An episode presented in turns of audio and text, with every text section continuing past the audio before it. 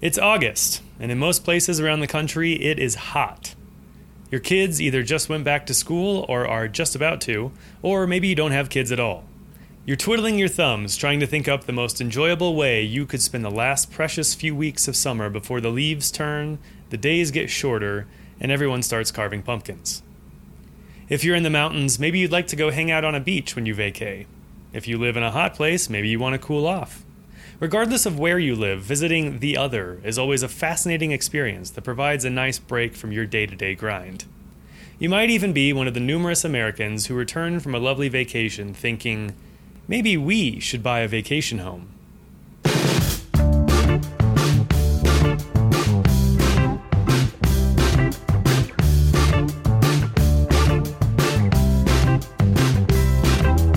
Hello, and welcome to Shop Talk, the real estate show. I'm John Forche, and on this episode, we examine vacation homes, why you're always going to want one, how to help your client get one, and why maybe sometimes they're not as great an idea as they initially sound.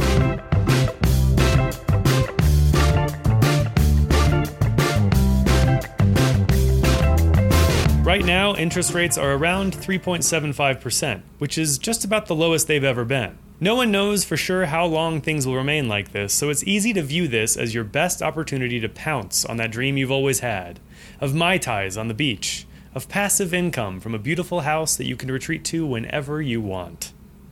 Corey Wesley is a mortgage loan originator at Cherry Creek Mortgage Company, where he counsels agents and their clients on how to handle the financial side of their real estate transaction. Here's Corey. How do mortgages for vacation homes differ from ordinary loans? They are almost identical. There's there's really um, not a lot of difference when it comes to your standard conventional mortgage and how we approach a we call it in the industry we call it a second home, but a vacation home is a good alternative for that uh, for that designation. Really, one of the only differences for a, a, conventional loan, we can go as low as three and sometimes as low as zero percent down. Uh, in some cases, with a with down payment assistance coupled in there for a primary residence.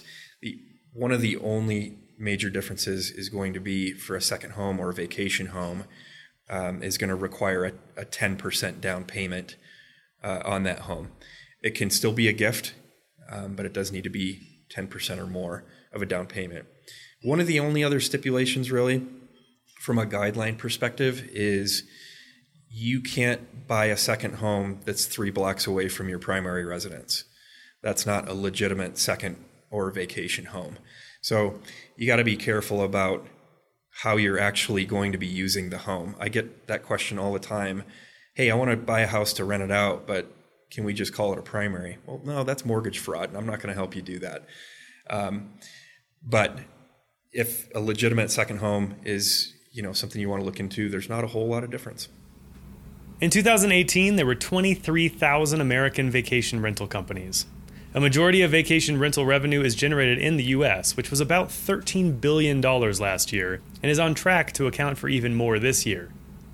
In fact, nearly every travel stat is trending upward, the benefits of a healthy economy and an increasingly mobile working class.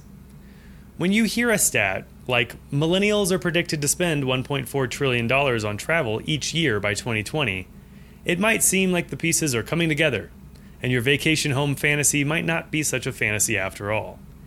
Because you see, on those weeks that you're not lucky enough to be able to enjoy your vacation home for yourself, you could rent it out and make some serious money. Or can you? The first question to answer when embarking on the search for the perfect vacation home is how will you use it? Some people, the independently wealthy, lottery winners, or perhaps people who just hate the idea of sharing their home with anyone else, only want a vacation home for themselves. They'll use it for those three glorious weeks out of the year, then they'll lock it up tight and leave it alone for the rest of the time. Others will use their vacation home as an investment. They might hire someone to professionally manage the property while they're gone. Many people go in together on vacation properties, counting on valuations in the area increasing over time.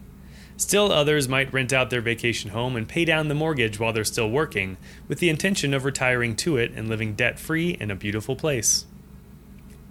John Sebree is the CEO of Missouri Realtors, where he makes policy decisions that affect over 20,000 real estate agents. When asked about second homes, John stressed the importance of tax laws. Here's John. Well, you know, I came from Florida where we had members that specialized only in vacation homes. And we have a little less of that here, though we have areas like Lake of the Ozarks where someone only sells um, vacation homes. So you're looking at it more like a commercial deal because it's a if it's an investment property or you're not living there more than 50% of your time the tax laws could impact the buyer differently and you have to know those kinds of things. So i think you you know you look at it through the lens of the buyer and you help them through that process. If they've been saving up forever they're about to retire and all they know is the residential home that they've lived in, they may not be thinking about the tax consequences of buying a home that's going to be Airbnb'd half of the time or something like that. The insurance issues are different, the tax issues are different. And so the realtor needs to help that client with those issues. After the break, we talk about what you need to do differently if vacation homes are your real estate niche. The CE Shop is the industry leading provider of online real estate education. With courses in all 50 states and DC, Christine from New York said, I took a similar course in Maryland and I learned 100 times more in my The CE Shop course than in the course in Maryland. I feel so much more prepared to be a real estate agent. Join Christine and thousands of other students in feeling 100 times better prepared for your job as a real estate agent. Save 25% on your order by using promo code SHOPTALK. This is likely no surprise to you, but houses fall apart over time even vacation homes. And if the house is near an ocean or a large body of water, there are other maintenance issues you have to take into account. By nearly every metric, the weather is getting more intense and relentless, and roofs can only take such a beating before they need to be patched up. A good rule of thumb is to set aside 1 to 2% of your house's purchase price for repairs. If this second home of yours is valued at $200,000, then you'll need about 2 to $4,000 annually to keep it up. And that cost doesn't factor in homeowners association fees, which may be pretty high if you buy in a waterfront neighborhood or a vacation community. Then there are the property management fees, which vary wildly, and normal bills like utilities and internet, which you'd pay just like you do on your normal residence. Nowadays, there are plenty of options for managing the rental of your property when you're not around. Sites like Airbnb or VRBO are hugely popular, especially with millennials, and even though you can likely think up about a thousand ways that renting your beloved home to strangers through a website could go wrong, horror stories are few and far between. If you're feeling overwhelmed, remember that you don't have to buy. Sure, buying sets you up for a bigger financial reward whenever you do choose to sell, but it also requires a lot of upfront costs. Renting is more short term, and it gives you the freedom to check out a few different areas. If you rent in a different region every time you go on vacation, by the time you've got the cash to buy, you'll be positive you're choosing the right area for you. Another method to have access to a property without all the hassle is a timeshare. There are plenty of timeshare scams out there, so you need to be careful what you buy into. But by co owning a timeshare with other vacationers, you can drastically bring down the price tag of a vacation getaway. There are plenty of different timeshare options, but in most cases, the minimum buy in is a one week ownership. And if you want to visit during high season, you're likely going to pay a lot more money. Just keep in mind that the ROI on a timeshare is going to pale in comparison to buying a vacation home, since trying to sell a timeshare investment is pretty difficult, to say the least.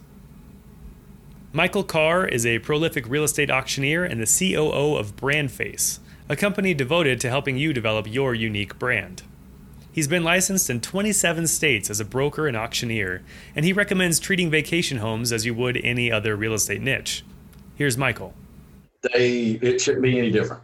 They, yeah, they should do no matter what they're doing. But if that's going to be their niche, then they need to um, that needs to be their focus in their content as well as you know the focus of their business. But when it comes to different genres, we find that there's no like you wouldn't do anything different than you would be if you just dealt with first time home buyers right? You need to find the we, what I like to say is that the one of the biggest things that will get you in real estate business is you can't calculate the cost of confusion. That's a big deal, right? And so, how do we eliminate that? Is to focus on something. So, if you want to be a vaca- known as a vacation uh, uh, rental or, or person that sells those kind of things, then you need to be sure that, that that your focus, your interest, and everything that you build around it is focused on those same people and attributes of the people that are going to be wanting that. Um, but I don't know that exactly how that would look like because it's to personal branding, it's different to every agent. Whether you're buying a vacation home for yourself or helping a client, I think we've pretty well covered the hows and whys. Now let's discuss where you're going. A lot of your ideal vacation destination is personal, but here in America, there are some inescapable facts.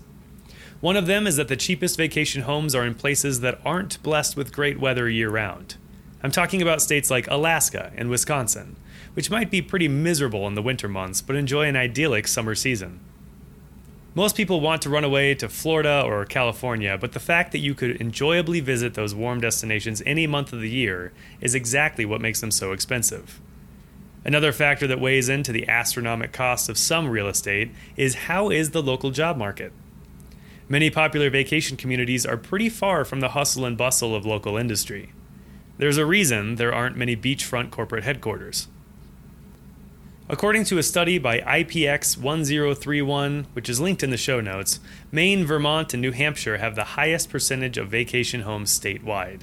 Some areas of California, like Little Grass Valley and Wilsonia, are actually 100% made up of vacation homes. The Great Lakes region in the Midwest is also a huge leisure destination, since you get many of the perks of being at the ocean without experiencing oceanfront prices. And then far from the water, places like Copper Mountain in Colorado or Hunter Creek in Arizona are also made up almost entirely of vacation getaways. No matter where your idea of paradise is, vacations are a great and necessary thing in today's hectic world. Owning a second home isn't for everyone, but there are many ways to do it without being financially irresponsible. Regardless of where you or your clients end up relaxing, having a second home to escape to can be the perfect reprieve from your busy lifestyle and a great reason to put in a few extra hours at work.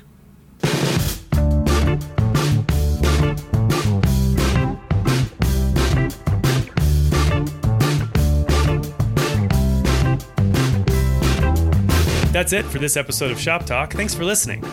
If you enjoyed this episode, give us a review on your podcast player of choice. You can also subscribe to ensure that every new episode of the show ends up on your phone as soon as we post it. Join us next time for a branding discussion with Tanya Eberhardt and Michael Carr from Brandface. Shop Talk is a production of the CE Shop.